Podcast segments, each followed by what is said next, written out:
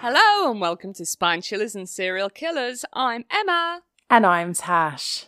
Hello. Hello. And it's just us two this week because Becky's dealing, she's taken a bit of personal time because she's dealing with a bereavement. And we've just said, you know what, take all the time you need. Me and Tash have got this. And Bex is perfectly happy for us to continue on. So that's what we're going to do. We are indeed. Right. She very much wants us to continue and to still enjoy making the podcast. And, well, we like to follow her wishes. Indeedy doody. And we're sending her big, big loves. Yes, lots of loves to you, Becky. And we do miss you. Oh, yes, of course. It won't be the same without her. But hopefully, in the next few weeks, she will be back. Yep. And in the meanwhile, we've got this, right, Tash? Oh, yeah. We've got it. We've got it. Oh. I mean, the singing's still there, so Always. always. Anything exciting happen, Tash, this week? Well, I've actually got a new microphone to record. So let's see how that goes. That's big news. big news. Uh, we also joined some fellow podcasters, Oh, that was so much fun. which was so much fun. So, big shout out to Brian and Eric. Thank you so much for having us. We had an absolute blast. Their podcast is Brian and Eric Don't Belong Here, I think. Is that right? Yes, I I believe. can. I, that I never is it. know if it's Brian and Eric or Eric and Brian, but I'm pretty sure I think it's Brian, and Eric. I think you start with um, you do it in alphabetical order, don't you? I've no idea. But it was very it was very good and their podcast I don't know why I don't can't remember what it's called because I listen to their podcast all the time. Yeah. No, you you've got it right. It's just brain frog. yeah. Brain Frog. Yeah, it is Brian exactly. and Eric. It is Brian Yeah, and it is. Eric. So thanks for having us on and I think their show is probably coming out sometime in August, so we'll post the links so you guys can have a listen. We had a great time. We did, and we hope to have them join us maybe on like a chills and kills or something. I think do a big one. I think well if there's going to be 5 of us, we might as well just go for the whole hog, right? I mean, but great, so much fun. Yeah, definitely, let's do it. but we will we'll have a fun episode with them on because I feel like yeah they just uh, we just clicked didn't we? Yeah, definitely. They were so much fun. I literally had so much fun. Like, sad they live so far because let's be friends. It was a bit like we should all go to a bar together. yes, definitely. So, if anyone else wants to have us on their podcast, we are game. If you're fun, like If you're fun, yeah, yeah, yeah. If you're I, fun, I would I would not have us on a serious podcast. Oh no, no, no! You have to be down with like innuendos, laughing about people's names, and singing. Yeah, badly. Speak for yourself. Oh, absolutely, darling. Your voice is like a goddess. It is okay. it is. It is. It's uh, just me that sounds like a dying cat. But hey, Oh, no, you don't. Behave. just a very sick one. Yeah. Yeah, so this week I actually had prepared because last week we were talking about people eating mummies, we were which is disgusting. horrendous. I thought people actually preferred to eat mummies' penis. willies. Yes. But I'd got that mixed up with uh, King. With your like to eat penises. No! For God's sake! So first it's fingering, now it's penises. you keep bringing it all up. we do seem to s- circle round to it a lot, but yeah. So yes, no, I actually found out that it was King Tutun uh, Tutun Tutankhamun who was uh, mummified with an erect penis. Sorry, is that how we say his name? I don't know. How do you say his name? Tutankhamun. Tutankhamun. No, but I might be wrong. Tut- isn't that what I said? I don't know what you said. Tutankhamun. Yeah, That's that's all I'm going to say now. Tutankhamun. that's how you're saying it. But anyway, he- it's dead easy because his nickname is King Tut. Oh, is it? Not Big Dick. So I thought because he has a very, very famous curse attached to him, well, his mummy. So I thought I'd do a story on King Tut's curse or the Pharaoh's Lovely. curse. Yes. And I, we haven't done a curse before. we haven't. And I am a fan of a curse. And this will probably involve me saying the word sarcophagus. Oh, say it again. Sarcophagus. Oh. I'm very proud that I've actually mastered that now. yeah, you have. Have you noticed up till now I've never actually said that word? I just let you and Becky carry that. Yeah. Yeah. she says esophagus. and And I'm like, no, it's sarca, sarca, sarca. yeah, and I just sit back and relax. yeah, yeah, you just let us get on with it. But it is Yeah. sarcophagus. See? Third time. well um, done. Boom. Nailing it. you are risking a curse though by saying it three times in a row. I'm not looking in a mirror or anything. okay, so can we just talk about how weird it is that people just opened up dead people's burial places? it's really weird, isn't it? it's I so always strange. think this.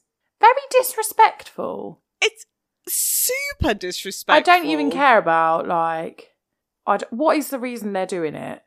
Well, it's for uh, uh, They're studying- like archaeologists, aren't no, they? I mean they they do learn a lot of like how the ancient Egyptians lived and stuff. So I I kind of understand wanting to see that, you know, the burial tombs and stuff. I understand wanting to see all the hieroglyphics and, you know, kind of piecing together ancient Egypt's history. But at the end of the day, it is Egypt's history. So the fact that there's all these British guys just excavating and but it's just weird, isn't it? and like they take the bodies as well and Mm. they fuck about with the bodies like well, we'll see a bit further down. It's just really strange. And obviously, it is interesting, and loads of people are like proper into that kind of thing. But the world isn't a better place for it. Like, you haven't, like, like, if we didn't know, it wouldn't be the end of the world. Do you know what I mean? Like, No, I mean I it don't is know. just very disrespectful, and that's. I think we could get the information we need without pillaging and like basically grave robbing. yeah. We can still go in, have a look, look, you know, get the information, the scrolls, the the hieroglyphics, whatever. We don't need to start opening people's graves up and taking their stuff. It's just I don't know. Seems it seems very weird to me. So imagine like some Egyptian coming to the UK and opening up all the royal family's coffins and then just helping themselves to whatever they wanted. That'd be and- bloody outrage, wouldn't there? Exactly. So yeah, it's just strange. yeah, it is. You're right. And for me personally, I don't think it's something that should have happened particularly. No. But saying that, the the discovery of King Tut's, we're going to call him King Tut because nobody, I'm not quite sure of the pronunciation now, so Sorry about that's all right. Tutankhamun. I can't even. I don't even know what I said the first time now. that. No, I think you probably say it right. I just really over enunciate things. I have set myself up for failure doing a story about people that lived in ancient Egypt. To be fair, though, they're not here to correct you. No, but there's always somebody out there to correct But me, isn't Who there? says they're right? They weren't there either. Good point. If anybody comes at me, that's going to Yeah. be my response. You weren't there, were you? Suck on them. So, the discovery of King Tut's tomb is considered to be one of the most important archaeological discoveries of all time. But it still seems to me to be a bit grave robbery. Do you know what I yeah, mean? yeah, it is a bit grave robbery. That is literally what they're doing. They're robbing graves Yeah. and they're dressing it up as archaeology or whatever. Well, I don't even know what it's called, but they're dressing it up as something it's not. But it it really is grave robbing. Basically, yes.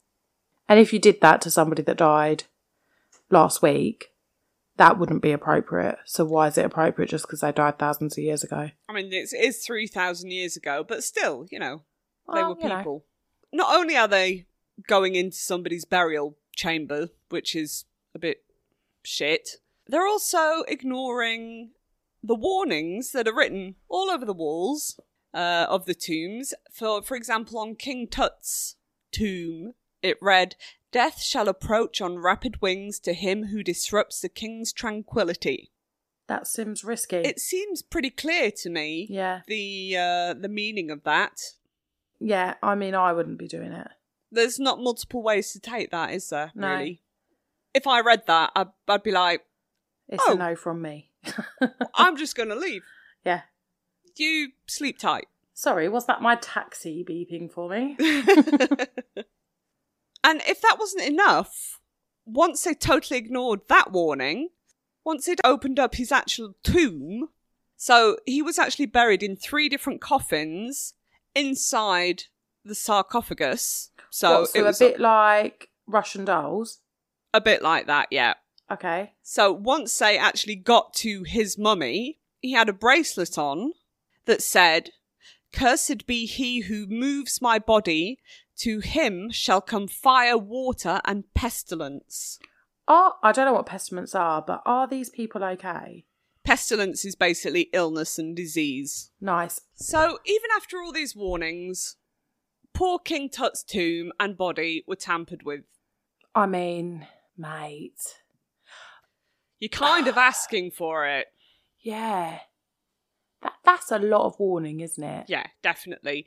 It is said that the the curses were put there to stop thieves, Well, grave robbers. yeah, raiding the tombs Yeah. uh, back in the day. well, yeah, and maybe they were more uh, superstitious than perhaps modern day people are. But uh, I just wouldn't want to mess with it. No, I'd not be ignoring that. To get to the story, I need to do a bit of history, but it's all good as the history is actually really interesting. Okay, cool. So, King Tut was a son of.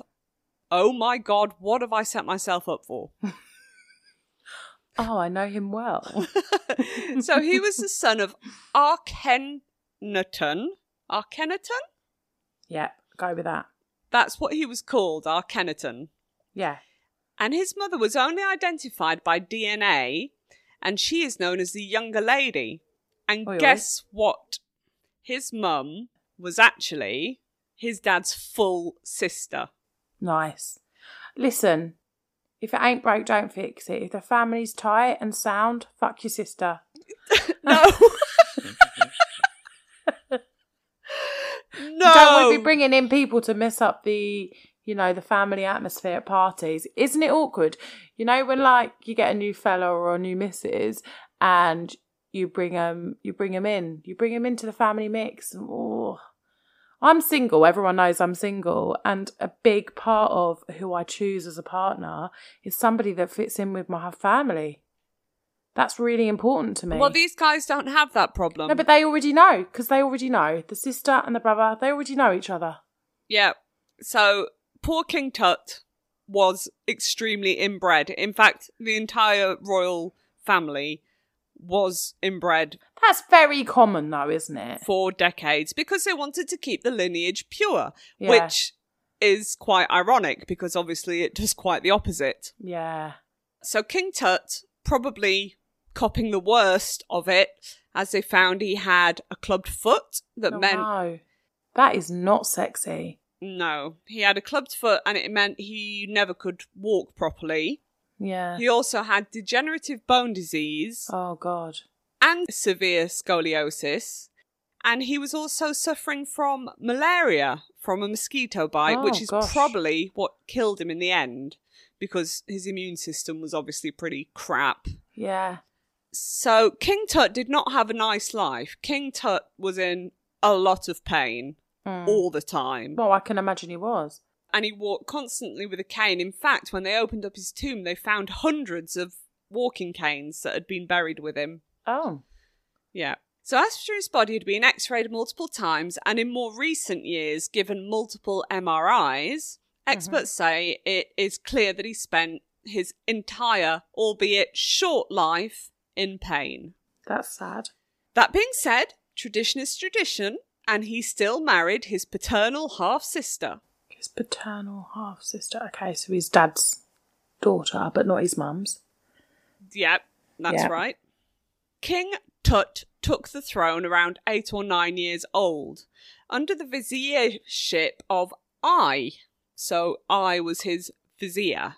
So he was probably the one kind of commanding, Like Jafar in Aladdin, like Jafar in Aladdin, except he wasn't. evil. Ah! Probably actually, was I- evil though, because he was probably well bitter he didn't have the throne, and he was doing all the work. Well, this is kind. I have a theory of I that he wasn't actually a very nice guy. But Yeah. That's just the impression I got after doing the research I did. You'll see why. King Tut actually died at the age of 19. Gosh, so young. Yeah. I mean, he was he was fucked basically. Well, His, yeah. yeah, his body was just not healthy whatsoever. Which is not surprising considering he came from generations and generations of inbreeding. Yeah, it's not the one, is it? Interbreeding. No. Definitely not. I mean, we've said it before, haven't we? Don't shag your Yeah. dad. Don't shag your dad. Or your sister in this case. Oh, or your sister. But I mean, I'm pretty sure there were daughters that were married to their dads as well. Oh, It- yeah. They're all it- shagging each other. yeah. I didn't go too much into it, but after what I gather, there was uh, some very close in- inbreeding going on there. Yeah. So he had no children as his successors, as the two daughters he did conceive with his sister both died either during pregnancy Oh. or very early after birth. I mean, I say, oh, probably, I mean, I hate to say it, but probably a blessing in disguise. well yeah you don't know what they you know what kind of horrible things they would have inherited so Yeah. so when he died he created quite the kerfuffle because there were no heirs and so it was decided that there were three possibilities either his wife remarried and that person would be king Mm. uh, his army commander named Horam. For fuck's sake, why do I do this to myself? Why can't, can we just give them names like Bill and Ted and Frank and I feel Gary. like I've got to got to honour them saying their names properly. Horemheb. Okay. So th- that was his. Listen, none of us were there. I'm going to say it again. None of us were there to prove us wrong. All right? Horemheb. Yeah, that was his name. Or the third option was his vizier, I. Mm-hmm. Now, the. He is a rubbing his hands. Yeah, he is at this point. Now, the ancient Egyptian tradition meant that the choice had to be made within 70 days, as that was the time it took to complete the complex mummification process and prepare the burial chambers correctly. Blimey. So his wife began to panic a bit and she asked to marry a prince from another country that there had been military tensions with. Good girl. Let's move away from the family. Let's bring Yeah. another family in. She knows. And again, she has the hopes that this will appease, you know, the military situation Yeah. they've got going on. So it was agreed with the king, and he sent one of his sons, so a prince, to Egypt. However, the prince was suspiciously murdered on the way. Oh. Convenient. Very suspicious. Where was I when this happened? Exactly. And more, well, more to the point, who had I spoken to? Yeah. to make this happen. I'm not pointing any fingers, but hey, this was 3,000 years ago, so I probably can. Yeah. Well, we are talking about curses. Exactly. So maybe I shouldn't. Is that your point? Yeah. Don't make me paranoid. My anxiety can't cope. Sorry. So the prince has been murdered. So, of course, this has now heightened the tension between the two countries. And it meant that poor King Tut's wife was out of the race to Oh, keep man. yeah, to keep in with the royal family. So Horemheb, being Yeah. commander of the military, of course, was busy dealing with the tensions between the two countries, and Yeah. he couldn't make it back in time. Okay. Again, convenient. Yeah. I can just imagine someone being like, Haremheb, you need to come. We need you to be king. And he's like, no, not now. And like flop, flapping them away with his hand. And then like they leave and then he realises what he's done. Maybe. It's a nice little story that's playing out in my head right now. I mean, he he was so he was so dedicated to his country, I suppose, that Yeah. he had to, you know, lead the military. yeah, yeah. So I succeeded King Tut as King of Egypt. Let's talk about the famous mummy's curse. Mm-hmm. The Valley of the Kings had been mostly excavated and explored. They had found many mentions of King Tut, but had never actually found his tomb. It was considered lost until 1922. Howard Carter, who was a British Egyptologist, yeah. discovered the lost tomb on November 4th Like, well done to him. more than 3,000 years after King Tut's death. It was then discovered that King Tut's tomb did not look very royal at all. Oh. In fact, it was smaller, and the details inside point to the whole thing being rushed, probably caused by the fact that he died young and suddenly. So Yeah. his actual tomb had not been finished being prepared. Let's see. Yeah. It is believed that he actually was probably buried in the tomb that was intended for I, and that I would, after his death, be placed in King Tut's original tomb. Okay. That makes sense. I's getting the throne, I's getting the cool digs to be buried in, Yeah. and King Tut is getting a really shitty deal out of all this. Well, yeah. So the artifacts that were placed in King Tut's tomb were in disarray as opposed to being carefully arranged, and the walls were painted instead of being carved. So you Right. see, they they really, really took great care in preparing the ki- the pharaoh's Yeah. burial place. Oh, so, yeah. I mean, carving walls that's pretty time consuming. But I'm assuming they start doing that as soon as the king becomes king and it takes like years and years and years to complete. Yeah, yeah, yeah. And um and they just didn't have time to finish it. So all in all, it sounds like King Tut got a bit of a rough deal in life and in death. Yeah. So we know Howard Carter and his team discovered the tomb. All this was financed by a Lord Carnarvon. Okay. He would become the first victim of the mummy's curse. He would die only five months after the tomb's discovery. Right. And guess what he died of? mosquito bite. Yep. An infected mosquito bite. He accidentally cut the bite while shaving, and this Oh. caused a blood infection. So sepsis. Yes. The second victim did not die, but still s- suffered the wrath of the curse, and all because he received a gift. A gift from who? Howard Carter gifted a mummified hand to his friend, Sir Bruce Ingham, Sorry. as a paperweight. He gifted him a mummified hand. Is that like when people gift you a lucky rabbit's foot? Yes, in more gross, I suppose. I mean, I'd be pretty grossed out if somebody gave me a rabbit's Yeah. foot, to be fair. Somebody's giving me a mummified hand. I'm like, no, thanks. Yeah, I don't want a mummified hand. No, this was a paperweight, you know, nice little bit of deco. Yeah, but I feel like just get a fake one. No one's gonna know. So, anyway, Sir Bruce Ingham was gifted this mummified hand as a paperweight. The hand had the bracelet, as mentioned earlier. So, do you remember what it said on the bracelet? Yeah, no, I don't remember. But hold on, sorry, I'm just circling back to him being gifted this item. Yes. It's not his hand to gift. It's not. Chop off your own hand, mummify that, and then gift that. Quite rightly, quite rightly so. So it said on the bracelet, anybody who disrupts my body, I mean, I don't know word for word, but anybody who disturbs my body will suffer fire, floods, and pestilence. Yeah. Oh yeah, yeah, yeah, yeah. So this guy didn't die, but his house burnt to the ground. And when he tried to rebuild it, guess what happened? There was a flood, It was hit by a flood. mate. That's unfortunate. I mean, bit of a coinky dink, right? It is. I, I would say so. This brings us to George J. Gould, Yep. who was a rich American financier. He visited the tomb in 1923 and immediately fell ill. He never recovered and died of pneumonia a few months later. Oh God. Do you want to try that again without the yawn? Oh God. And now Um, I have to keep it in. yeah, that's uh But that is again really unfortunate and Very unfortunate. somewhat suspicious.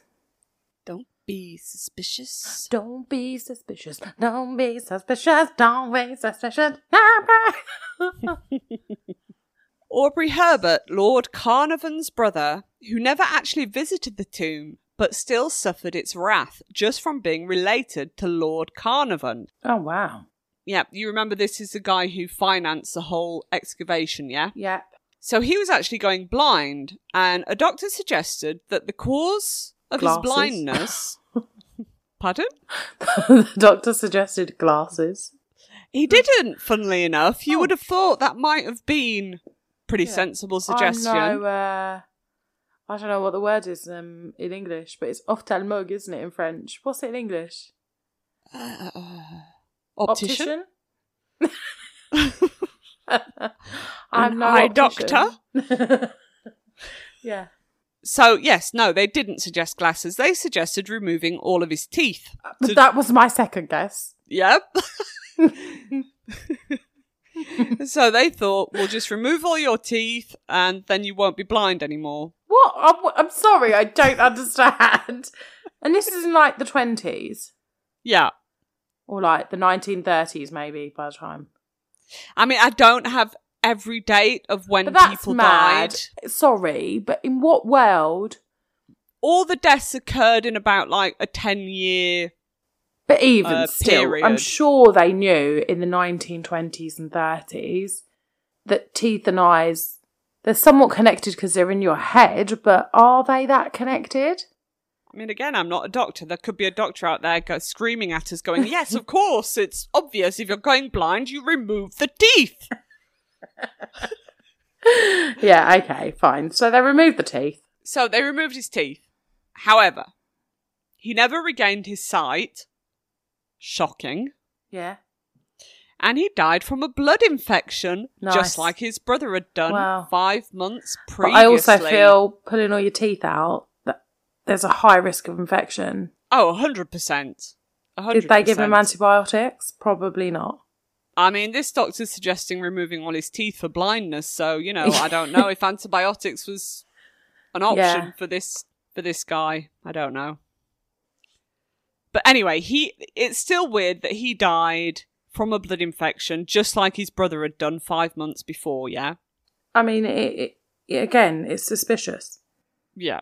And to keep the family tradition going, Lord Carnarvon's half brother, Mervyn Herbert, died Yeah. from malarial pneumonia. Oh, God. And what- How do you get malaria? Well, from a little insect bite.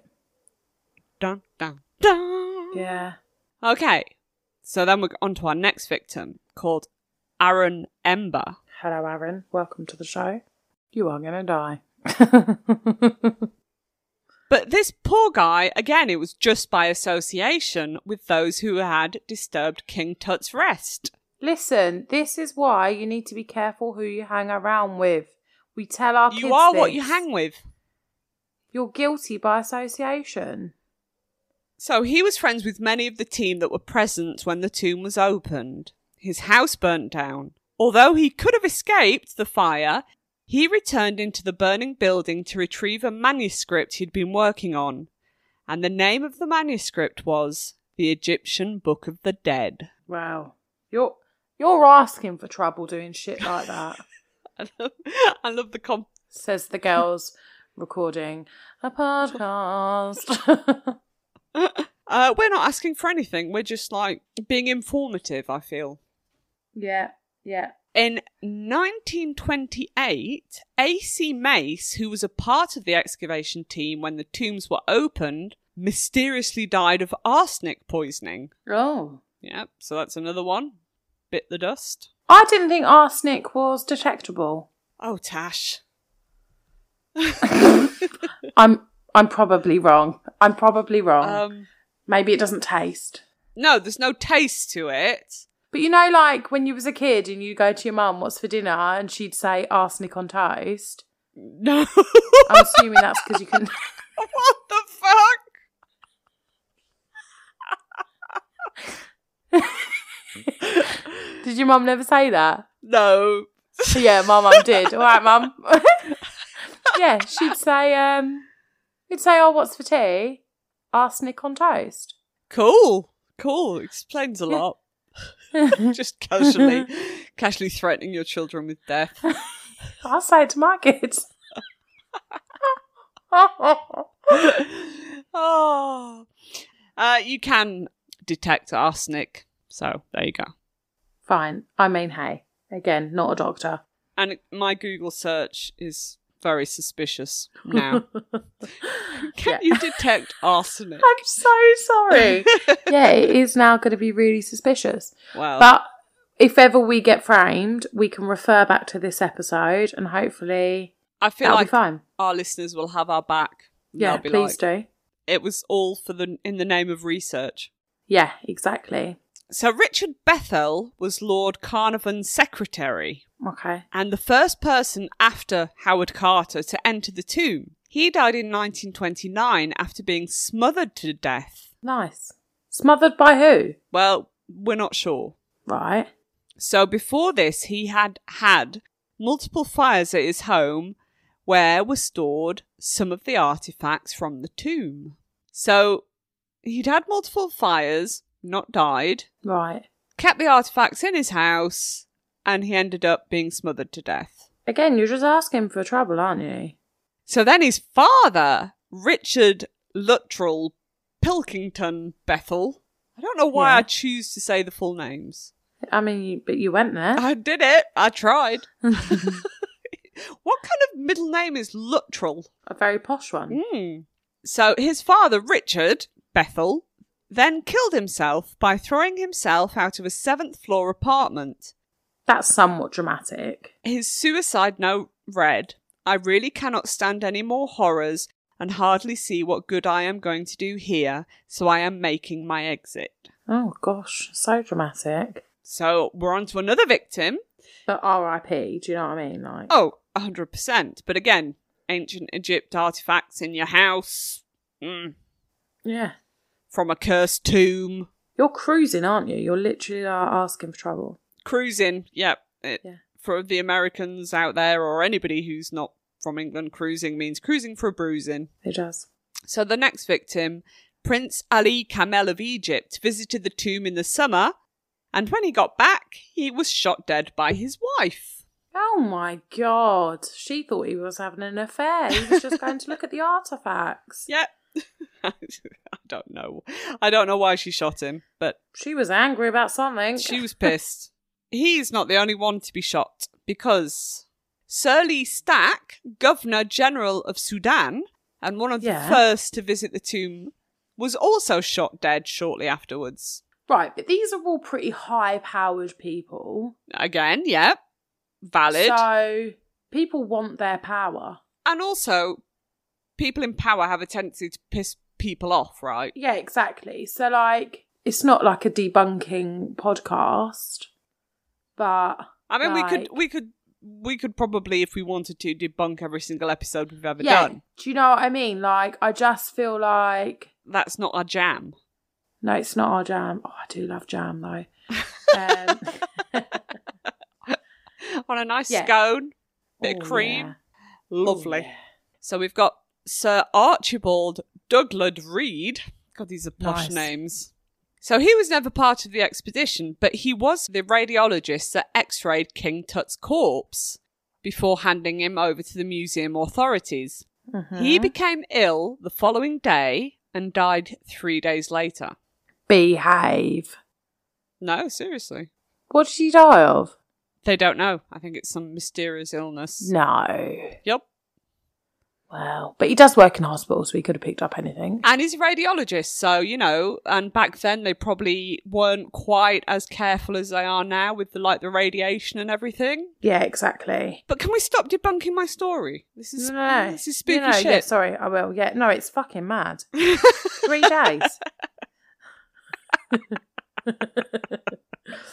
Perhaps the most ominous was the death of James Henry Breasted. Henry breasted, Breasted. breasted. I- Oh. I'm hoping that's his name, and that like my computer hasn't auto corrected it to randomly say Breasted. yeah. His name's actually just Smith. oh dear. So James Henry Breasted, who was a member of Carter's team, so Howard Carter is the guy who found the tomb. So shortly afterwards, he returned home to find that his pet canary had been eaten by a king cobra. Now the king cobra was still in the bird cage when he got home. right. I'm saying king cobra. I think it's royal cobra. So let's I'm just not gonna. let's just say it's the cobra. Yeah. So So a the- snake. yeah, the, the cobra is a symbol of the Egyptian monarchy, and a motif that the kings wore on their headdresses for protection. Yes, It is. I remember. He did not die straight away, but in 1935, just after visiting Egypt again, he died immediately. So where did this king? co- Where did this cobra come from? Because where was he living? In Egypt. Okay? So fair enough. Right. So They have I'm cobras. Oh, sorry, I'm debunking again. you but are. You are. I'm just curious because if he was like living in rural England, That would be spookier. yeah. Also, don't keep birds in cages. That's sad. Yeah, not a fan. No. But yeah, dead. So sad. So basically, he didn't die straight away, but he did get this kind of a bit of a coincidence of a symbol. Yeah. And then he, once he'd gone home, he after he returned to Egypt, he died immediately. So it was like, you've come back, you fucked up, Yeah. you're dead. Yeah. So of course, there are a lot of people who believe that the curse is a hoax. Tash, Wow. I don't know that I believe that it's a hoax because that is a lot of people in like that is a lot of people in the same circle that have died. but a lot of it can be explained away. It can, but also it's still a lot of people that have died Yeah. that have travelled or have some sort of input. But again, you uh, I don't know. Most of these guys are probably like elderly British people. Why are they elderly when they died? I'm not sure. I think our preconception of an archaeologist is an older man. yes, im- exactly. But actually, have you watched Time Team? They're not all old. well, there you go. Maybe not then. Watch time team. That's a great show. I watched that recently. Like I used to watch it when I was a kid with my parents and hated it. Watched it recently, was so into it. That's embarrassing, isn't it? Getting older. no. Love it. I mean, I got excited the other day because we got a fabric cleaner. I mean, that is pretty exciting. I mean, we cleaned our fabrics hard. Yeah, I would have. And we got so excited at the amount of filth that was coming out of our fabrics. We were like, Yeah, it's like gross and great all at the same time, isn't it? Look how dirty this chair was. That's so Yeah. disgusting. You know, you're rock and roll babes, what can I say? I know. I used to be cool Yeah, well, you know, back we in all the do. days when I was getting smoking and getting fingered. oh yeah. so there's been theories of poisonous black mold that could have been circulating in the tomb or on Right. the mummy, and these people have had this black mold and inhaled it, and that's why they've had this mysterious illness and died. But the biggest question for me is why, if there was a curse, did Howard Carter not die? Because he was the first one in. He was the one that found the tomb. He was the Yeah. one that like broke into it. He was the one that opened up the sarcophagus. Check Mhm. me out. Well done. Fourth time. Yeah. He's also the one that took off King Tut's death mask. So you know the big, what we imagine the big golden Oh yeah. mask with the headdress and everything. So that's a death mask. So Nice. when he took that off, he actually decapitated King Tut. Oh, nice. Well done. And he also dissected King Tut. So Maybe his curse was seeing everyone around him die ah now and not knowing when he was going to die. exactly my next point. So he Oh. he lived, I think, another twelve years and died of lymphoma, which is you know completely explainable. Nobody's saying that's because of the curse. So Yeah. was his curse, in fact, seeing how all his friends and acquaintances were all dropping like flies around him? Yeah, definitely. Was that his curse? That's scary, isn't it? But then again, his daughter, who was also present at the time of the excavation, she was fine and she lived until she, around 1980. So, Or maybe as they walked into the tomb, they were very respectful and thanked Tutankhamun for having them there and all that. Who knows? Who knows? who knows? Who knows? We weren't there, We weren't there. so prove us wrong.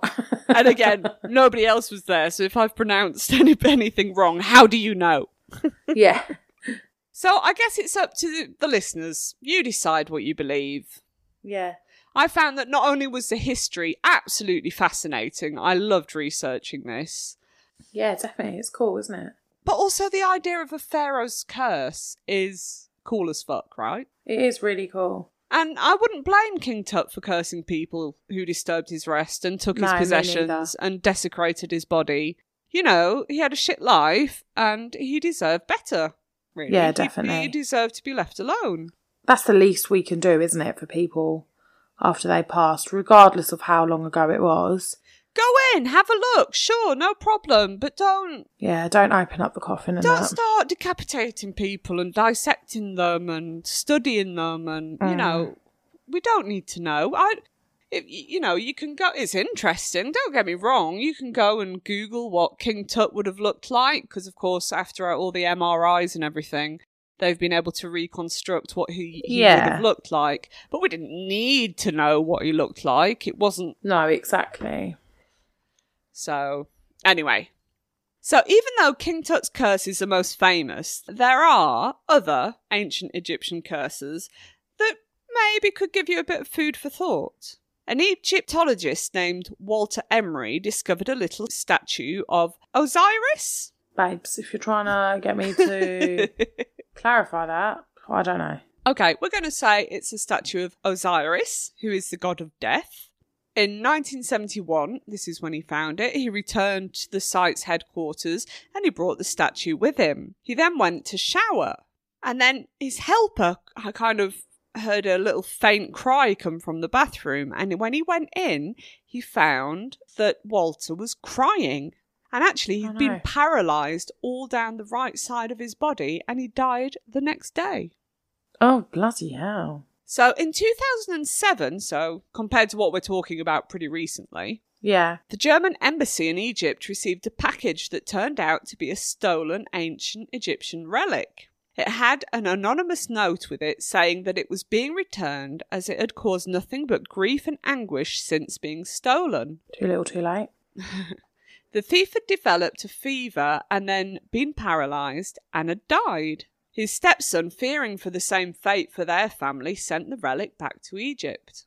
So, again, you know, with the paralysis and the dying. Yeah. So, a book that was published in 1699 speaks of a Polish man who had bought two mummies from Alexandria with the intention of studying them. He was then haunted by two ghosts that he began seeing on the boat sailing back home. He promptly threw the mummies back into the sea and the apparitions vanished. So, what do you think? I mean, I mean, it's it's a curse, isn't it? I don't know. I think so. I don't know. I honestly don't know. But I thought it was cool. Yeah, really cool. I really enjoyed it. I really wanted to show off the fact that I could say sarcophagus. And congratulations to you. You've said it well. I can't say anything else during that whole story, but I've got sarcophagus down. You have.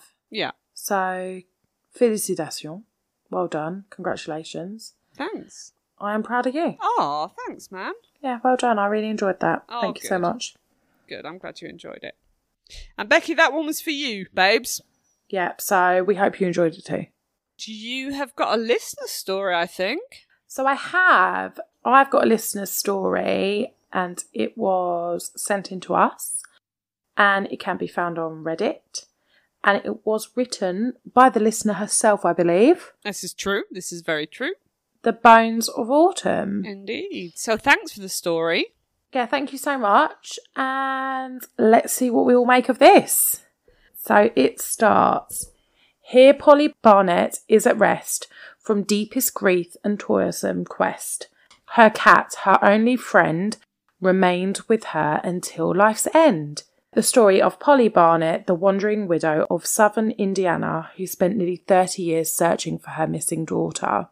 Oh. I mean, I'm depressed and we've only just started. Yeah, I mean, can you imagine? Like 30 years, you've made that your quest. So it says if you travel just north of Linton, Indiana, along Fairview Road, you'll spot a graveyard. We know how much I love a graveyard. Love it. Nestled amongst the many headstones in Fairview Cemetery is a marker well known to the locals. The stone itself is not unlike its neighbouring ones, a grey limestone marker with a name and a date chiselled into the rock. However, look closely and you'll find perched atop the marker, a stone cat, along with the faded inscription that reads Here Polly Barnett is at rest from deepest grief and toilsome quest. Her cat, her only friend, remained with her until life's end. So that's somewhat poetic. Well, I mean, it is. It is It poetic. is poetic, but also quite depressing. I mean, it is depressing. It, it, yeah, I mean, sad. She had no friends apart from a cat, and she died from grief. But I like a poem, and I enjoyed it. Oh, I didn't. I wouldn't have put you down for enjoying a bit of poetry, but there you go. Yeah, I'm not against poetry. So the headstone belongs to a woman named Polly Barnett. Polly's tale is one that is often told around campfires here in Indiana as a, a ghost story of sorts. In reality, Polly's tale is one of grief, loneliness, and a mother's never ending search of her missing daughter. Oh, Um, who doesn't love a campfire story though? I mean, I feel like this is the right place, right? Yeah, definitely. As so often happens through the years of retelling stories, the details are exaggerated to make for a better tale and will vary greatly depending on who is telling it. A flood in the early 1900s destroyed most official documentation relating to this story, making the truth even harder to distinguish from fiction. And you know what? We weren't there, so tell us we're wrong. Yeah. That's just going to be our our thing now, isn't it? We're I just think gonna it's great, isn't it? We're just whatever we say. Do you know what? No, you weren't there, so Exactly. Uh, and if you were there, shut the fuck up. Using newspaper archives and ancestry, I've done my best to put together the story of Polly Barnett, the wandering widow of southern Indiana. Despite her grave stating she was born in 1836, it is widely accepted that Polly was actually born in 1830 in Kentucky and moved to Indiana when she was a young girl. From all accounts, she had a good childhood. Her family were considered somewhat wealthy, and Polly and her siblings were all well educated. Her two brothers became a lawyer and a judge. Around age 21, Polly married a man named John Jim Sexton, a very successful hunter and trapper. I mean, great. you're not going to go hungry. Yeah, but I, I wasn't expecting that to be who she married, so fine.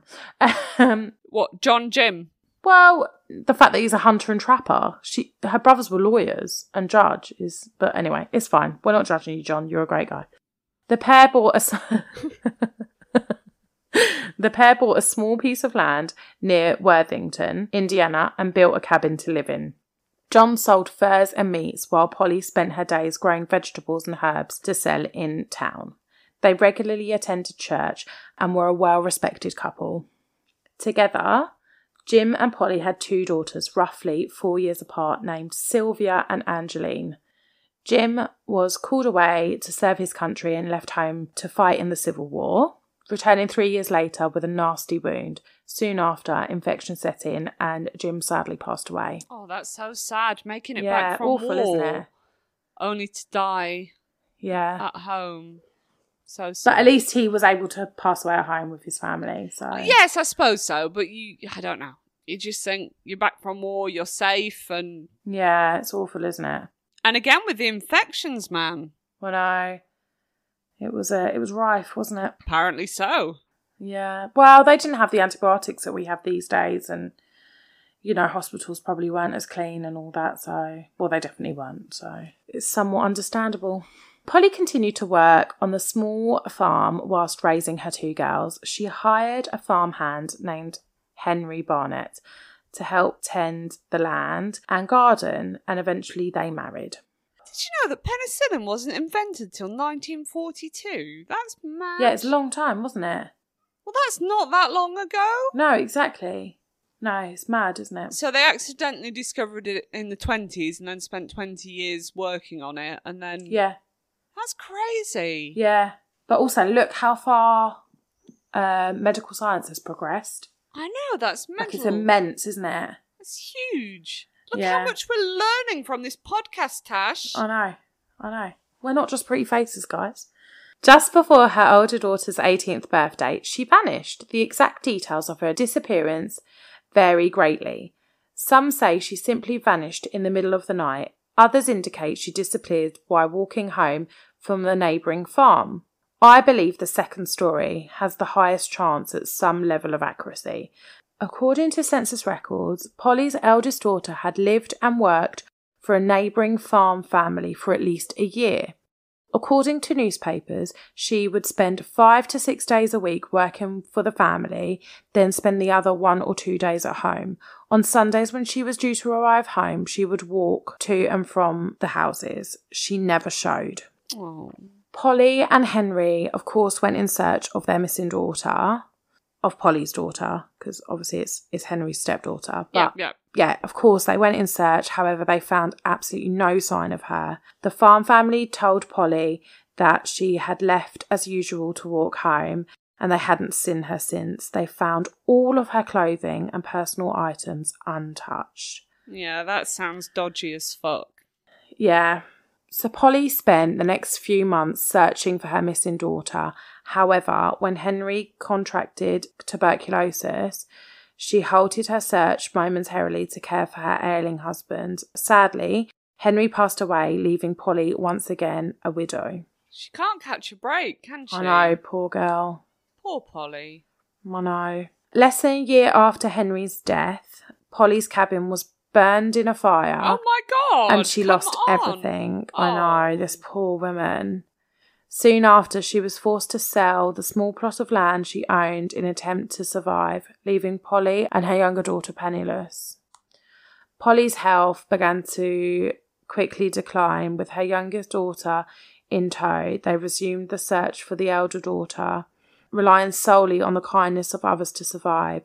For years, they wandered round the southern Indiana in a never ending search for Polly's missing child. Oh my god, this is so sad. It's heart wrenching, isn't it? They slept in the woods, in strangers' barns, and occasionally a kind family would allow them to sleep in their home. However, they never stayed in one place for long, as Polly insisted they kept up their search.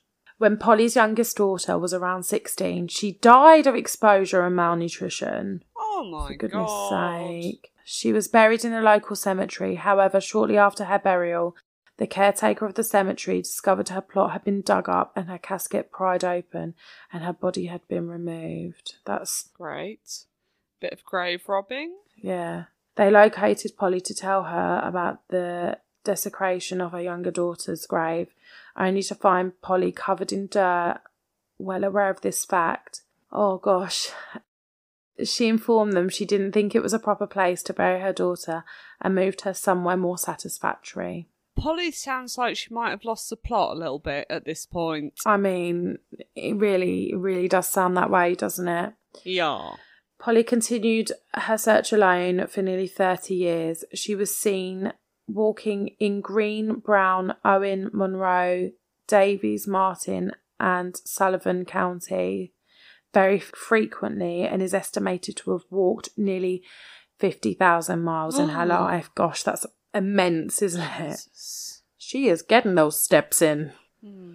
At some point during the search, newspapers say roughly five years before her death, Polly had befriended and adopted a black stray cat. According to all who knew her, she was never without the feline. Whenever offered a place to rest for the night and some food, Polly would always split her rations with her cat. She would often be seen conversing with the animal and mostly claimed it was her only friend. That's very sweet and really sad at the same time. But cats are awesome. So I'm kind I kind of yeah, I, talk to mean- my cats all the time. Yeah, I have a cat. I've obviously got a dog, and she is my And companion. you talk to her, right? oh God, yeah. Like yeah, I speak to her all the time, but That cat was like everything that woman had. yeah, and but I totally get that. Obviously, I have my children, but when they're with their father for the weekend, having my dog at home, literally, I'd be so lonely without Yeah. her. And I think cats can pick up on stuff like this. Like Yeah, this cat's definitely. probably obviously got nobody else to love it, but also knows Yeah. that this woman could do with a mate. Yeah, definitely. Because if I'm sad or sick or anything, you can guarantee I'm covered in cats. Yeah, de- they're. Do you know what animals? People say dog is a man's best friend, but I think I think it goes for all animals. When you've got that connection with your animal, I think they're the one, aren't they? And I think, I mean, all my cats are rescues, and people, you know, people don't believe me sometimes when I say they're grateful. They they know that they've been rescued, and you can tell that they're grateful, and they're just so happy to be with you, and they're so Yeah. appreciative. And uh, yeah, cats have a memory that goes back about ten years. So oh wow. Well, I'm glad that Polly found a bus cat. found this little cat. Yeah. So most locals were always quick to lend a helping hand to Polly and lovingly referred to her as Grandma Polly or Auntie Poll. However, not all were as kind. The years of wandering had been hard on Polly. Dressed in near rags and infested with parasites, rumours swirled that she was demented and dangerous, and she would scare, kidnap, or hurt children Oh my god. if left alone with them. I I mean, I don't believe No. that. Not for one second. She's just a lady that's losing her mind with grief. Yeah. I reckon that's kids. You know, when you know, kids are bloody cruel, aren't they? That's kids saying that. I don't think that's my opinion is that's not coming from adults, but hey, who knows? Children would often throw things at her and some locals would shoo her away with a Little broom. Shit. And arseholes. Yeah, fuckers. Yeah, horrible. In late 1899, Polly and her beloved cat returned to Linton one final time. She was tired and her health was declining quickly. A local woman took Polly in, caring for her free of charge. In February of 1900, Polly sadly passed away. God bless that woman who took her I in. know. Yeah, She definitely- she deserves a medal. She definitely earned some feathers in her wings. Yeah, she definitely did. On her deathbed, Polly made one final request that her beloved cat be set free to continue the search for her daughter. Oh. Locals cared for the cat for a short time, then obliged Polly's final wish and released the cat outside. A small box was placed inside of the church for donations to have a marker erected for Polly. Locals paid for her funeral, and the funeral director, J.M. Humphrey, paid for the stone to be made. Oh, that's nice. That's sweet, yeah. Many rumours came to light about Polly's older daughter's death slash disappearance, but the truth of them is entirely unknown. It is rumoured that two local farmers, one whom she'd worked for, had killed her when one of them had got her pregnant. Supposedly, he made a deathbed confession about the murder, claiming him and his friend killed her and threw her body weighted with bricks into the river. The second man supposedly made the same confession on his deathbed as well. Another rumour is that two boys confessed to the murder, claiming it was accidental. They had wanted to scare her when she was walking home, but when they jumped out from behind a bush, she fell and hit her head. Believing she was merely unconscious, they dragged her to the riverside and left her there to awake on her own. However, when they returned a short time later, she was dead and they chose to bury her in the sand. Nice people. Yeah. Either way, her body was never found, and no one was ever charged with the murder. Polly's younger daughter's final resting place also remains a mystery. Who this that comes tottering down the lane, pitched by the frost and drenched by the rain, hungry, half frozen, forsaken old Poll, lugging her cat like a child would a doll? Adrift in this world and crazy at that, with no other friend than her old black cat. Find the murdery gal's mother a home, poor, crazy, old critter, don't let her roam. For if there is a God, and you bet there is, Poll Burnett is sure enough his. Oh. Yeah, so that is a poem written about Polly in 1899 by E.L. Pearson, a self proclaimed tramp poet from Bedford, Indiana. Wow. And that is the story of Polly Burnett. Well, thanks, Tash, and thanks to the Bones of Autumn for sending Thank that you is to very us. much. Because, uh, yeah, right up our street. But Yeah, we've basically just done two stories about people's tragic lives. we really have, but it was a fun episode all the same. It was a fun episode all the same. Yep. And I can still say sarcophagus. You can, so That's a win. If I'm taking anything from this episode is I've learned how to say sarcophagus. that's all you need to take from this, to be Yeah, honest, babe. yeah. And that we no longer need to be clear of anything because none of us were there and No, prove you it. weren't there. Yeah. Oh, so I've had I've had fun. I've had fun. me too. Yeah. Me too. So next week might be just me and Tash again. It's fine. I've Yeah. got multiple listener stories from you, lovely, lovely people. And again, if anybody wants to se- send in their listener stories, you can reach out to us on Facebook, Twitter, Instagram. Yeah. You can email us. The email is chillers.killers.pod at gmail.com. Yes, that's how you Yeah. finish an email address. It is. Well done. and Tash, so Tash deals with the Instagram, and that's Yeah. Um, that's SCSK underscore podcast. And that's also our Twitter and our TikTok account. Stay safe, guys. and keep it weird. Bye. Bye.